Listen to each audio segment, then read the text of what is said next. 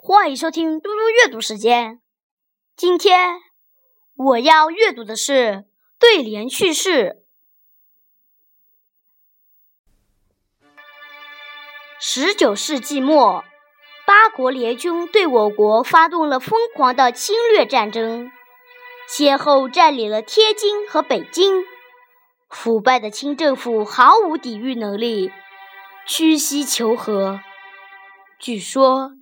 在议和会议开始之前，某国的一位代表想借此侮辱中国人民，于是他对清政府的代表说：“对联是贵国特有的一种文学形式。现在我出一联，你们若能对上，我给你们磕个头；如对不上，你们也宜如此。”在清政府的代表未置可否之时，他脱口念出了上联：“琵琶琴瑟八大王，王王在上。”在“琵琶琴瑟”四字上面，共有八个“王”字，用来指代八国联军，同时也用以炫耀征服者不可一世的狂妄气焰。在场的其他帝国主义分子听了，不约而同地发出一阵哄笑。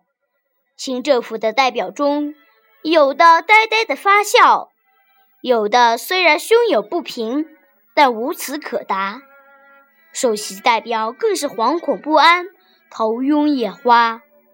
这时，只见代表团中的一名书记员投笔而起，铿锵答对。魑魅魍魉四小鬼，鬼鬼犯边。魑魅魍魉是传说中能害人的四种妖怪。联语不仅对仗工整，而且以蔑视的口吻严厉谴责了帝国主义像害人的小鬼一样，经常侵犯我国主权的罪行。其他代表听了，心里出了一口气。侵略者们听后。个个愕然肃穆，那位挑衅的先生听了，瞠目结舌，不得已向北半蹲半跪地磕了一个头，引起哄堂大笑。谢谢大家，明天见。